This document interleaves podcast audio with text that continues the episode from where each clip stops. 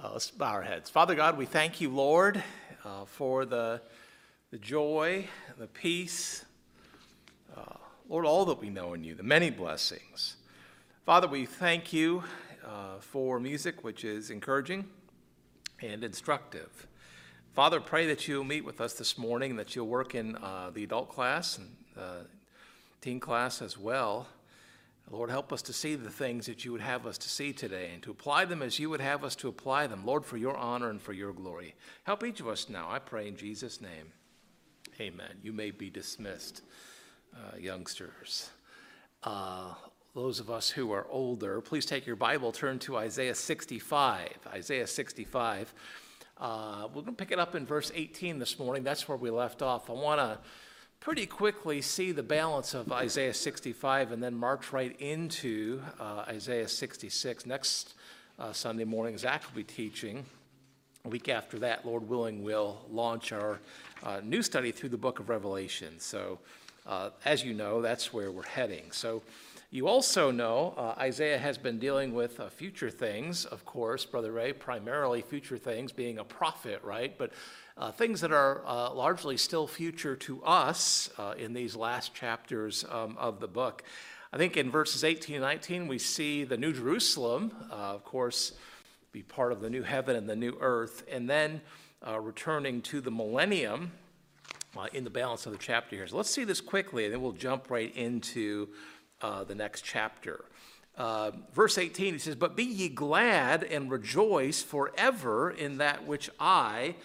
for behold, I create Jerusalem a rejoicing and her people a joy." So there's reference to Jerusalem. Zach, seems like it would be kind of out of place here if it wasn't a reference to the new Jerusalem. It says, "And I will rejoice in Jerusalem and joy in my people, and the voice of weeping shall be heard, no more heard in her, nor the voice of crying." So we will be a people of joy, no more weeping, no more crying. I don't know to what extent you may be tempted to weep or cry today, but certainly from time to time, we encounter situations that certainly take us there or lead in that direction.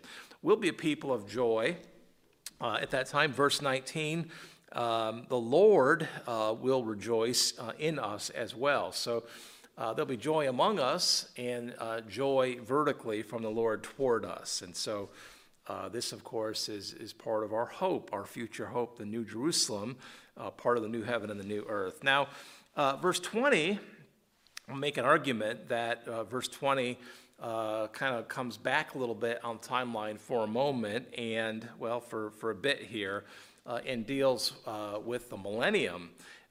Verse 20 says this, there shall be no more thence an infant of days, nor an old man that hath not fulfilled his days, for the child shall die 100 years old, but the sinner being 100 years old shall be accursed. Now, why is it that one might conclude that that verse cannot be alluding to the new Jerusalem, the new heaven, the new earth? Well, I think pretty clearly the Bible teaches, we'll see this in Revelation, there'll be no death then.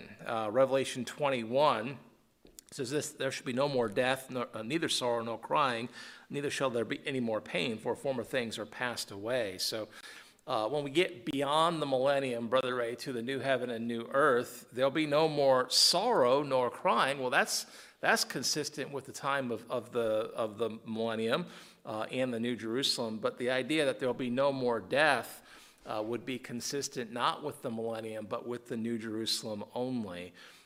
We see here in verse 20, and we could look other places, we won't for time's sake this morning, the idea that there will in fact be death during the millennium. Zach, remember who it is that we believe could die during the millennium. It's okay if you're not too sure. So we've said before, we've made the case that it appears that there will be people at the end of the tribulation who will just walk into the millennium. They evidently will have children. Those children need to be saved. It appears they have 100 years, if we understand that verse literally, Brother Ray. They have 100 years to be saved. And after that, if they're not saved, if they don't accept Christ, who they'll be able to see, obviously, in a way that we cannot today, they can expect to die as a consequence of their unforgiven sin. So verse 20 pretty clearly is dealing with the millennium, and it establishes then the context for the balance of the chapter, additional blessings regarding the millennium. We've seen this before, this idea before, that there will be a perfect economy during the millennium. Zach, we have an economy today that I think people would say, well, we have a system that's probably the best system that the world has developed up to this point, but certainly it's not the best that that we'll know. The economy of the millennium will certainly be a better system. It'll be a perfectly just system. Verse 21, they shall build houses and inhabit them. They shall plant vineyards and eat the fruit of them. They shall not build and another inhabit. They shall not plant and another eat. For as the days of a tree are the days of my people, and mine elect shall long enjoy the work of their hands. So there will be a just reward for labor. You could make a case that is the case within our system today. You could make a case that it's not as just as it could be today. There will be a perfectly just reward for one's labor in the economic system of the millennium. People will not want, and praise God for that.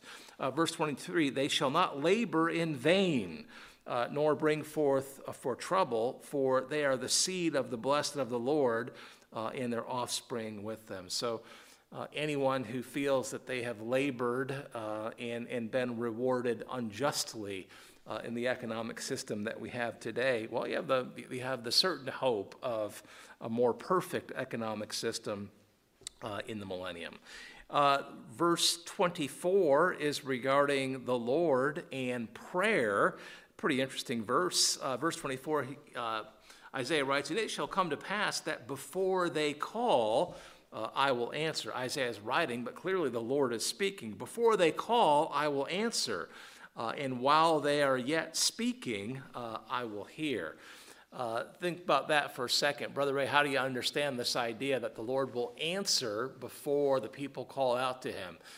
Calling out to him would be prayer, right? But here we see the idea that during the millennium, he's going to answer before the prayers are even made. It sounds before they're prayed. And so how do you understand that? Well, I think the idea here is that the Lord will anticipate prayers and answer them before they are prayed. I'm not sure, by the way, that that's not something that we don't experience today also. In fact, I'm pretty sure that the Lord often anticipates our prayers and at least sets the answers in motion today before they are prayed. Brother Ray, how is it that God could know our prayers before we pray them? He knows all things. Yeah, he's omniscient. He knows everything. And he knows the past, he knows the present, he knows the future. And so, of course, he's able today to answer prayers before they're prayed if he chooses to. This will be a feature of blessings in the millennium. It's just kind of a neat idea. Verse 25 is sort of a review of a neat idea also. The animal kingdom will be redeemed and at peace one with another. We too will be at peace with the animal kingdom. We saw this idea a little bit last week. Verse 25, the wolf and the lamb shall feed together, not upon one another, but eat together. And the lion shall eat straw like the bullock, and dust shall be the serpent's meat. They shall not hurt nor destroy in all my holy mountain, saith the Lord. Well, praise God. I don't know about you, but I don't like serpents, Brother Gary. I've made that very clear. I don't like snakes. Raphael will have to fear a snake bite for 1,000 years and beyond. Praise God. I don't think I've ever been bitten by a snake, but I still fear that. Do you have fears that aren't quite rational? Struggle? Yeah, we do, right? It's just part of our sin nature, I think. Lord, help us give those over to you and know peace. So there's some ideas there that we've seen before with some new similar ideas mixed in. Let's charge right forward now into chapter 66. So here, Isaiah is concluding the book. I think there's a sense in which it ends somewhat abruptly, Brother Ray, but on the other hand, he's presented ideas and reviewed many of the same ideas multiple times, and so It's not an abrupt ending to the book in that sense, but we see here the theme of the Lord's call to repentance, blessings for those who would repent, future blessings, present blessings, judgment, future judgment, present judgment for those who do not. Of course, this is Isaiah writing to the people in the millennium, writing to people in his day who were at risk of and perhaps at this point experiencing the judgment of the captivity. That's timeline-wise certainly a possibility. And so these themes would have been very relevant to those people, but they're relevant to us also. Over and over and over again over the last year, we've seen this recurring theme of judgment for refusal to repent and get right, blessings for those who would get right, both present and future, in both counts. So first of all, see verse 1, Isaiah 66, verse 1, shares some an attribute of the Lord. Thus saith the Lord is speaking, the heaven is my throne, and the earth is my footstool. That's interesting. Picture that. He's sitting upon the throne room in heaven, Zach, but the earth is pictured as his footstool. Where is the house that ye build unto me, or for me, and where is the place of my rest? For all those things hath mine hand made, and all those things have been seen. Let me try that again. And all those things have been, saith the Lord. So here's a picture of the Lord in the throne room of heaven, his being extended to the earth, his feet or his footstool upon the earth. And a question, where is the house that ye build unto me? Might be tempted to think maybe that's a reference to the tabernacle or the temple. I don't think that's the case here. There's a picture here of the Lord on high, Brother A, seated in the heaven that he made. We didn't make heaven. We didn't make the throne room of heaven. He did. In the six-day creation week, he made all of creation. He is high above us. He is the creator. We are the created. He has great authority. We do not have any authority that he does not invest in us as he sees fit. So the idea here of a God who is high above, creator hinted at here. Zach, there's a word that refers to the fact that the Lord is high. It's transcendent. This would be his transcendence. He's high above us literally. If heaven is at the boundary of creation, that's literally true, but high above us in every way, figuratively also.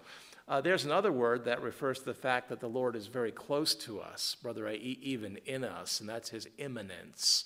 Not imminent, like about to occur, but imminence. He is both high above and very close. He's both. How's that possible? He's God. He's God. He's transcendent, high above us, and imminent, very close to us, even indwelling us. Think about the privilege that's implied by both of those truths. The one who is infinitely high above has also chosen to be close to us, to be in us, to indwell us. That's an amazing privilege.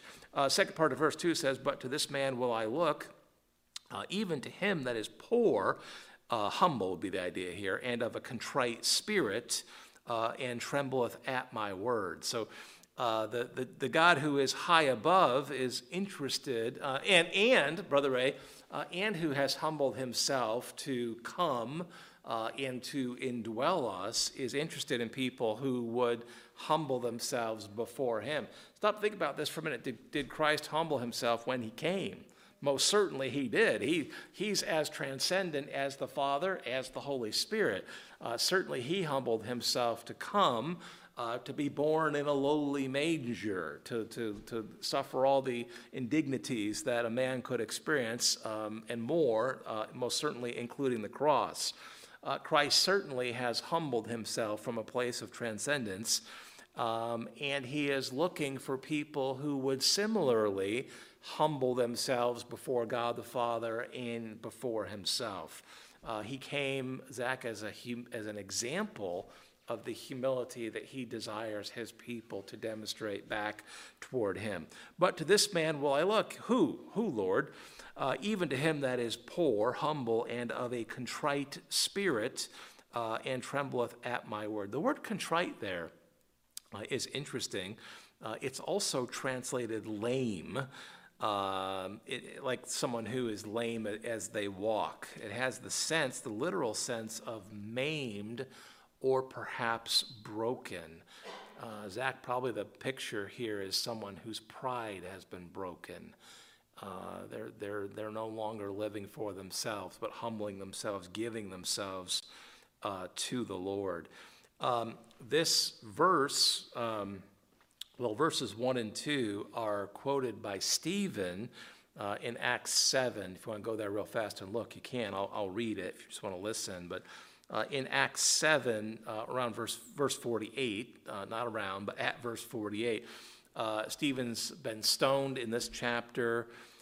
He says, "Howbeit that the Most High dwelleth not in temples made with hands, as saith the prophet Isaiah. Heaven is my throne and earth is my footstool. What house will ye build me, saith the Lord? Or what is the place of my rest? Hath not my hand made all these things?" Zach, Stephen died a martyr, one who was very humbly yielded to the Lord, even unto death, as Christ was yielded and humbled to God the Father, even as unto death. And so the picture here is of the Lord's desire to look to. Brother Ray, blessings are implied for those who would humble themselves under the Lord, who is high above, who is transcendent, and people who would tremble at his words, understanding his authority and his transcendence. Certainly, this would be a great encouragement to the people of Isaiah's day. Hey, humble yourself under the hand of this God who is transcendent. There's blessings in store, if you will, but boy, this God who is so very high above, so powerful, so authoritative, it's great ability to deal with us if we choose not to. He's talking to people in verse 3 who are pictured as people who had laid aside all of God's words rather than trembling at his word. End of verse 2. They're just ignoring his words and delighting in their abominations is the end of verse 3. Look at the end of verse 3. Their soul delighteth in their abominations. Of course, that's where the world is again. That people are delighting in their abominations, celebrating their abominations. I posted a portion of a verse from Isaiah this week online. Isaiah 5:20 says, "Woe unto them that call evil good." Well, that's the world that we live in today, Brother Ray. People are running around, especially this month, calling evil good. Everyone's jumping on the bandwagon, but the Lord says, "Woe, woe unto them that call evil good." That woe there is not the idea of stop doing that, although that's implied, but it's woe in the sense of consequences, judgment for doing that. See verse 3, "He that killeth an ox as if he slew a man." In Isaiah's day, there was so much violence that killing a man was no different than killing an ox in the eyes of many. I'm afraid that we see pockets of that same kind of thinking today. You see the crime statistics, murder rates in certain cities, but not only in urban environments. It seems like shooting and killing another person is treated very lightly. That was the case in Isaiah's day, certainly probably the case in Noah's day also. It's the case today. "He that sacrificeth a lamb as if he cut off a dog's neck," the profaning of the sacrifices, the proper performance of sacrifices. People simply did not care about that. "He that offereth an oblation as if he offered swine's blood," that would be most definitely prohibited by the law.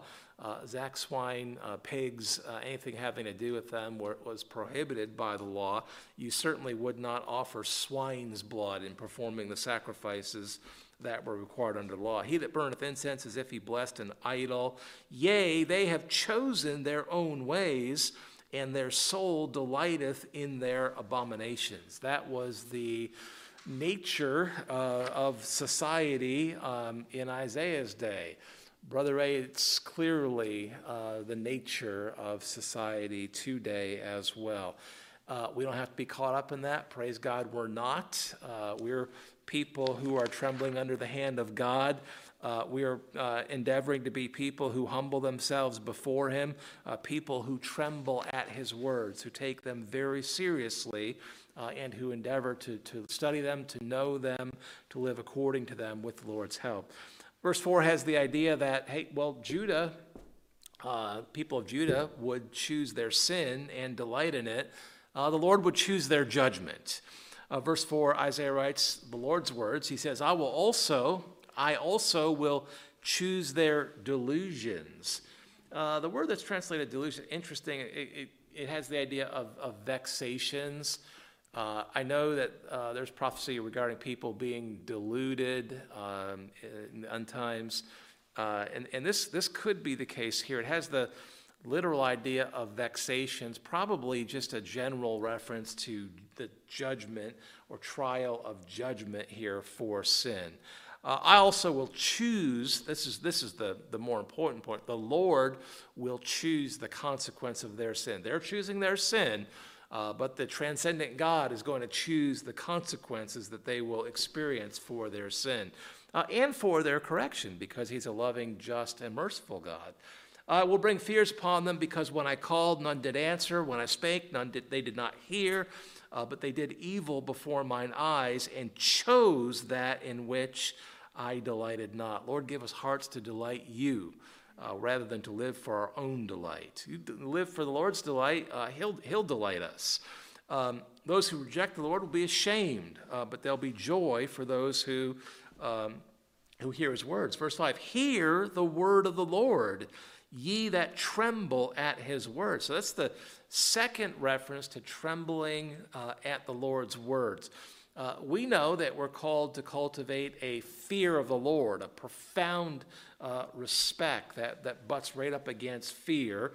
The word fear in Old Testament that's usually used in that context is cardia, which is like cardiac, heart, like your heart pounding when you're afraid, Brother Ray. So it is a profound respect that is really consistent with a genuine fear. It's a profound respect.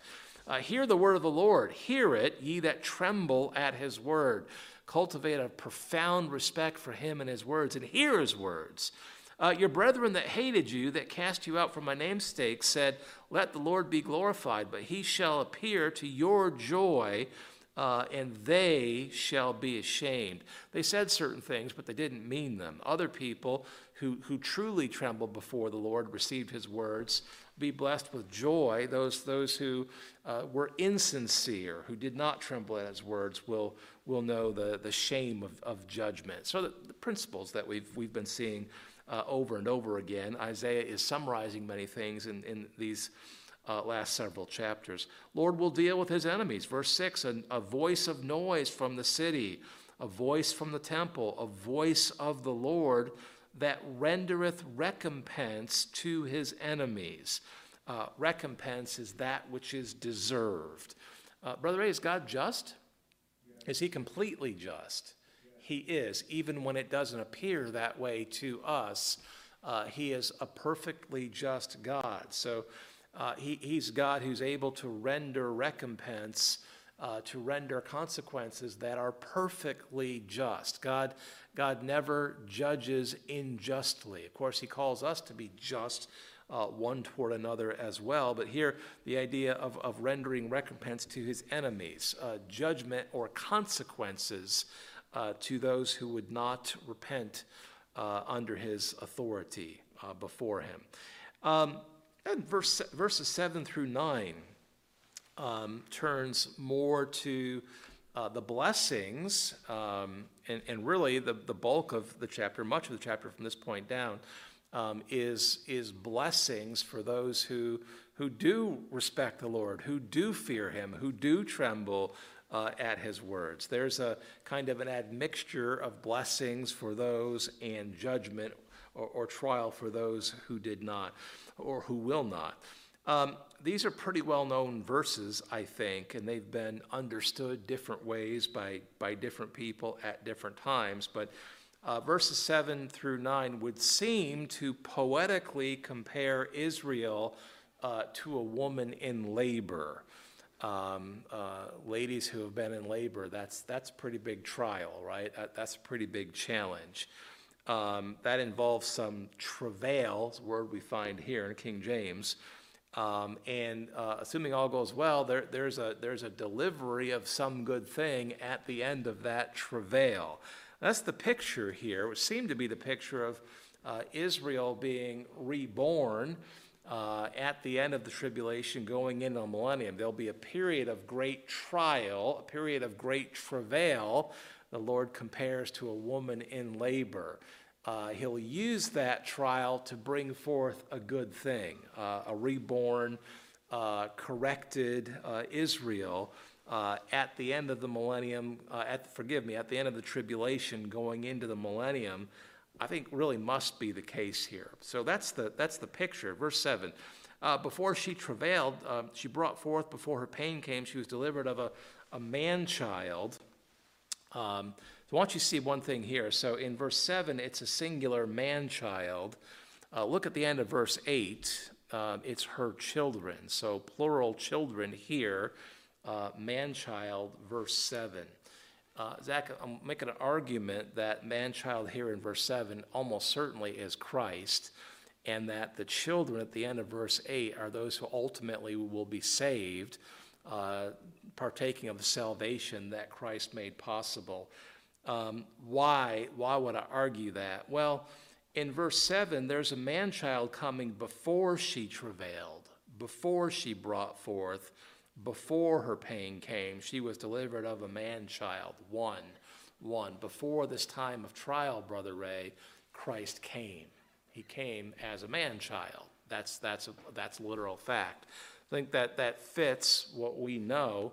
The Lord sent his only begotten Son to provide a way of salvation for the people of Judah at the time of Isaiah, and for us, obviously. So this pretty clearly would be a picture, an allusion to, a prophecy of the first coming of Christ at the manger, at his incarnation. Of course, he'll come again, and Isaiah has prophesied that too. In verse 8, there's a time of travail. Who hath heard such a thing? Who hath seen such things? Shall the earth be made to bring forth in one day, or shall a nation be born at once? For as soon as Zion, or Israel, travailed, she brought forth her children now, plural, multiple children. And so this could be a reference to people just being saved, Brother Ray, in the tribulation, but I think probably has may allude to that, probably does, but probably also alludes to a reborn Israel being born out of the tribulation, prepared for the Lord at his return, just prior to the millennium. Verse 9 continues. The Lord is speaking. Shall I bring to the birth and not cause to bring forth, saith the Lord? Shall I cause to bring forth and shut the womb, saith thy God? So here there seems to be an offer of assurance that the Lord actually will deliver people through the travail of the tribulation period. There won't be suffering without the delivery of a good result at the end. People will be saved during the future tribulation, as people were corrected during the past captivity of Judah. People will be corrected and saved during the future travail of the tribulation period. There will be a delivery of some good thing. Individuals saved, a nation redeemed. And so this would be very encouraging to the people of Isaiah's day.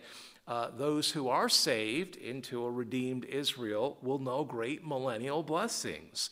Millennium would be a time of rejoicing. Verse 10, rejoice ye with Jerusalem, and be glad with her, all ye that love her. Rejoice for joy with her, all ye that mourn for her. So there'd be past mourning for Israel, Brother Ray. Present mourning also, certainly. Israel is not even close to where it should be spiritually. We understand that this has been prophesied. Their correction and ultimate delivery is also prophesied. At the end of the millennium, forgive me, again, at the end of the tribulation, there will be a time for rejoicing. Verse 11 extends this metaphor of a woman who has been in labor and who now has delivered. The Lord has put people through a time of trouble, the tribulation. They have been delivered, Brother Ray. They've been saved. And now the Lord extends that metaphor further by picturing a mom who is providing sustenance to her newborn children. So this is poetry, but it's wonderful poetry that brings forth great truths. Poetry that the Lord, who saved them, who brought them forth through great travail, trials, and difficulties, will also continue to provide for them. Here's the language of this poetry, verse 11. That, or so that ye may suck as a newborn breastfeeds or nurses, that ye may suck and be satisfied with the breasts of her consolation, that, or so that ye may milk out and be delighted with the abundance of her glory. So you may look at that and say, well, that's kind of graphic, but it would be an understandable metaphor. It's poetry that's understood. Labor that a woman experiences, a time of trial, ultimately ending in some good thing, a baby coming forth, a person being saved, and then being provided for by the mother. Hear the Lord. It's wonderful poetry. It's a beautiful thing. More prophecies of peace in verse 12. Do see verse 12, because we sang in reference to verse 12 already this morning. Verse 12 says, "For thus saith the Lord, behold, I will extend," read it with me, church, "peace to her like a river." There you go, peace like a river. This is a prophecy of peace in the millennium. "And the glory of the Gentiles like a flowing stream. Then shall ye suck," nurse, "ye shall be borne upon her sides and be dandled upon her knees." And so think about the metaphor again. Mom has been in labor. She's delivered. She's now nursing this child, providing for the child. And here's a picture of the child kind of in her lap, or maybe being bounced on her knee, Brother Ray. Comforted. Mom is providing for and comforting this child as it grows. Borne upon her sides, dandled upon her knees. This is a wonderful picture of God bringing people through a difficult time for a good purpose, and then providing for them as a mom provides for her child, and comforting them as a mom provides for her child. Zach, there'd probably be nothing more familiar than this picture, this imagery that the Lord could call upon. This would be familiar to anyone of a certain age, at least, in Isaiah's day and in our day also. So this familiar imagery Lord's calling upon, employing here to prophesy his provision, his comfort. Verse 13, "As one whom his mother comforteth." There you go. In case you didn't quite get the poetry or the picture, he makes it very clear. He interprets it for us. "Just like one whom his mother comforteth, so will I comfort you, and ye shall be comforted in Jerusalem." Verse 14, "When you see this, your heart shall rejoice." Amen. "Your bones shall flourish like an herb, and the hand of the Lord shall be known toward his servants, and his indignation toward his enemies." So there's enemies coming back into the picture here. The Lord certainly will judge his enemies, and that will occur. Verse 15, "For behold, Lord will come with fire and with chariots like a whirlwind, to render his anger with fury, and his rebuke with flames of fire." This probably is a reference to the second coming of Christ at the end of the tribulation period. Could be a reference or an allusion to the the great white throne judgment, but probably a reference to his second coming, where he will put down his enemies at Armageddon. Verse 16, for by fire and by his sword will the Lord plead with all flesh, and the slain of the Lord shall be many, a great many. They that sanctify themselves and purify themselves in the gardens behind one tree in the midst, eating, so that be idolatry, eating swine's flesh, disobeying the law, the abomination, and the mouse shall be consumed together, saith the Lord. Yeah, sure enough, he's going to put down his enemies in judgment when he comes. He will accomplish that for his good purposes, Brother Ray. So verse 18, continuing into the millennium, Isaiah writes, for I know their works and their thoughts, it shall come. It's the Lord speaking. I know their works and their thoughts. It shall come that I will gather all nations and tongues, and they shall come and see my glory. Again, we know Israel will know the gathering of Gentile nations and armies at her doors there at the end of the tribulation.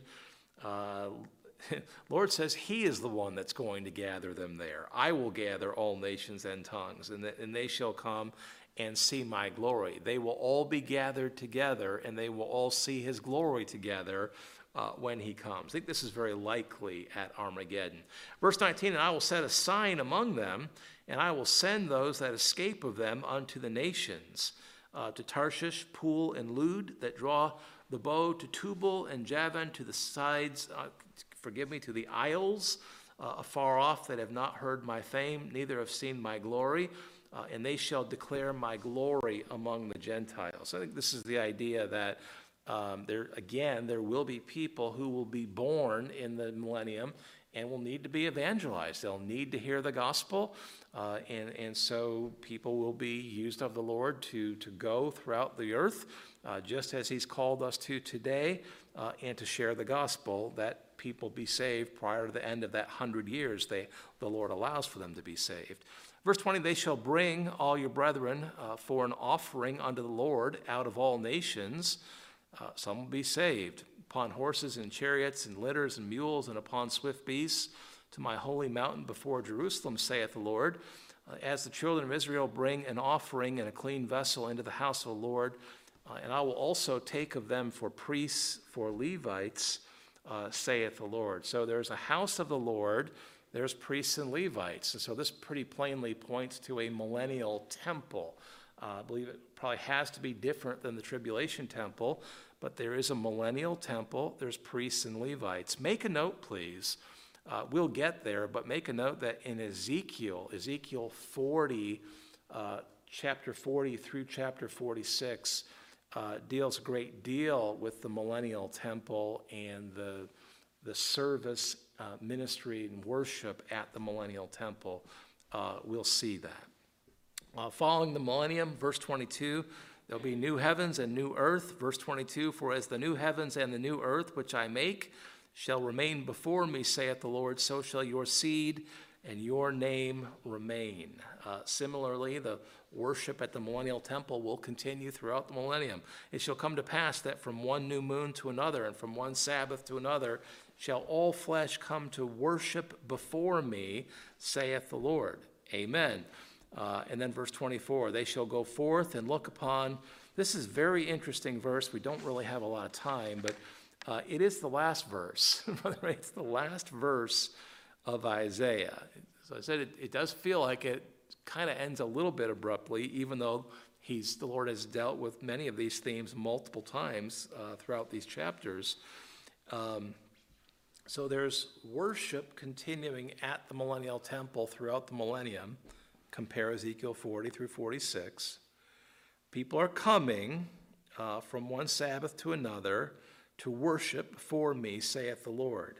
Verse 24 says, they shall go forth and look upon the carcasses of the men that have transgressed against me. For their worm shall die not, neither shall their fire be quenched, and they shall be an abhorring unto all flesh. Well, we know that language is consistent with the idea of hell and the lake of fire.